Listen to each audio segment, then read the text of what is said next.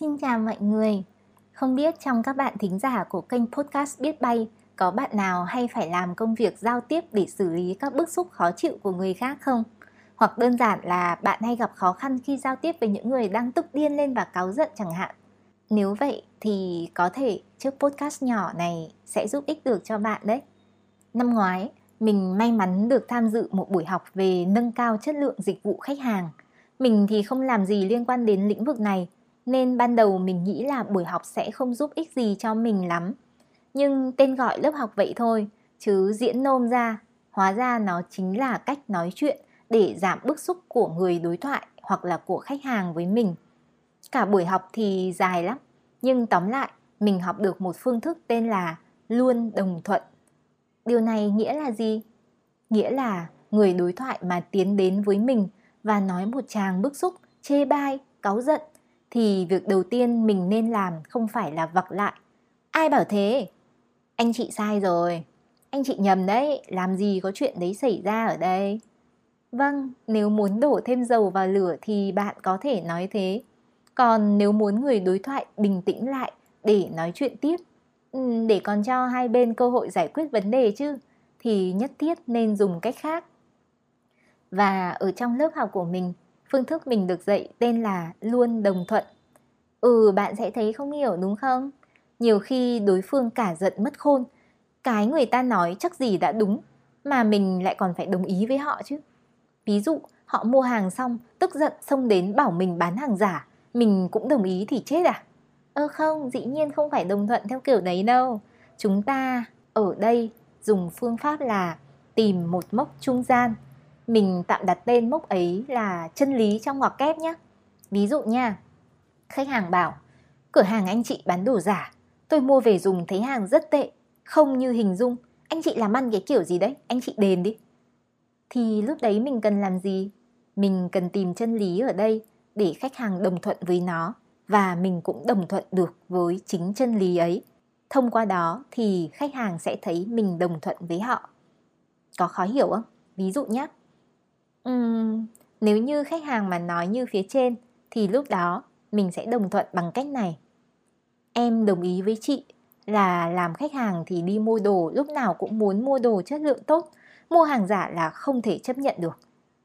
Chân lý chính là quy nạp người trước mặt mình về tâm lý chung của các khách hàng và mình đồng thuận với chân lý đó.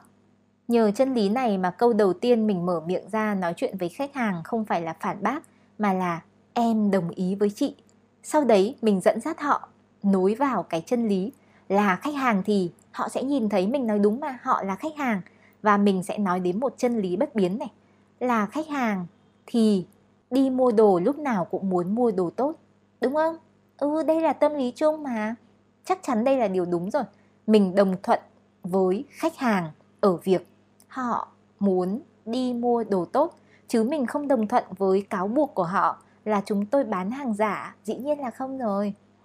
Và bạn biết đấy, lúc mà mình mở miệng em đồng ý với chị, ôi, chỉ cần một ý em đồng ý này thôi là đã xoa dịu được nhiều lửa nóng của người đối diện với mình lắm rồi. Khi đặt được người đối diện vào tâm trạng phù hợp để đối thoại hơn, thì mình sẽ tiến hành dẫn dắt cuộc đối thoại tiếp theo một cách bình thường thôi. Mọi người thấy có đơn giản không? Mình đã rất tâm đắc với phương thức này đấy em không thể chấp nhận được cuộc thi này gian lận. Ừ chị đồng ý với em là ứng viên tham dự một cuộc thi chắc chắn mong muốn cuộc thi sẽ phải công bằng, chính trực và tất cả mọi thứ phải minh bạch. Tôi không thể nào hiểu nổi tại sao cái nơi này lại làm ăn như thế này. Tôi truy cập vào mạng nửa tiếng rồi, không thể đăng nhập vào hệ thống của các anh chị được. Vâng cháu đồng ý với bác là đúng là khi mình truy cập mạng, mình rất mong muốn làm sao đấy để đường truyền nhanh nhất và giao dịch của mình diễn ra được tốt nhất. Anh chị làm ăn cái kiểu gì đấy? Tại sao lại để các cháu đứng nắng nôi như thế này 15 phút đồng hồ liền?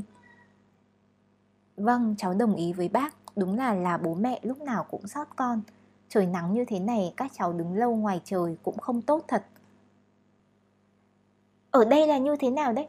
Tôi gửi 5 cái email không thấy phản hồi, tôi phải lên tận nơi đây này.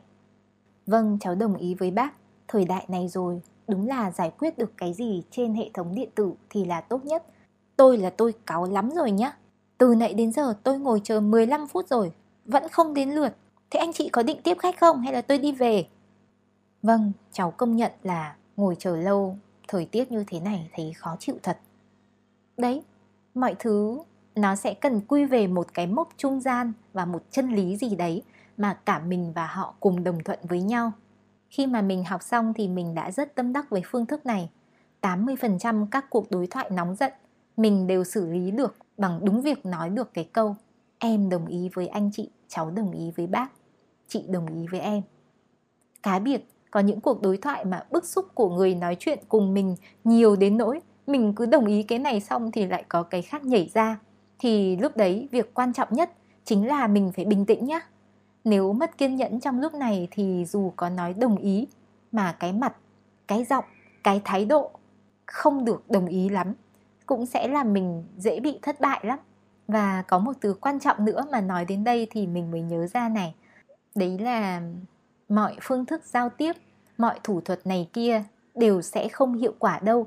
Nếu bạn không giao tiếp bằng sự chân thành và thật sự suy nghĩ như cái điều mà mình đang nói ra mình tin rằng mọi thứ đều là năng lượng và nó tỏa ra một cách vô hình, nhưng ai cũng cảm nhận được thôi. Nên nếu bạn nói đồng ý với chân lý nào đó thì hãy tin và đồng ý với điều đó thật từ tận sâu trong lòng bạn. Đừng cố gắng nói nếu trong lòng không có sự đồng thuận ấy. Bạn có thể xoa dịu đối phương bằng ngôn từ ngay lúc ấy, nhưng bạn sẽ không xoa dịu được tâm lý của họ và cảm xúc phía sâu bên trong của họ vì bạn có đặt tâm ý của mình vào đấy đâu, chính bạn còn không tự đồng thuận với chính mình cơ mà. Thông thường thì mình rất thích giao tiếp, mặt đối mặt, vì biểu cảm phi ngôn từ sẽ trợ giúp rất nhiều trong quá trình nói chuyện. Nhưng nếu bắt buộc phải gọi điện, viết mail hay là chat, thì bao giờ mình cũng dành vài giây cho đến vài phút để chuẩn bị tâm lý cho bản thân, để bản thân có sự đồng cảm và thấu hiểu.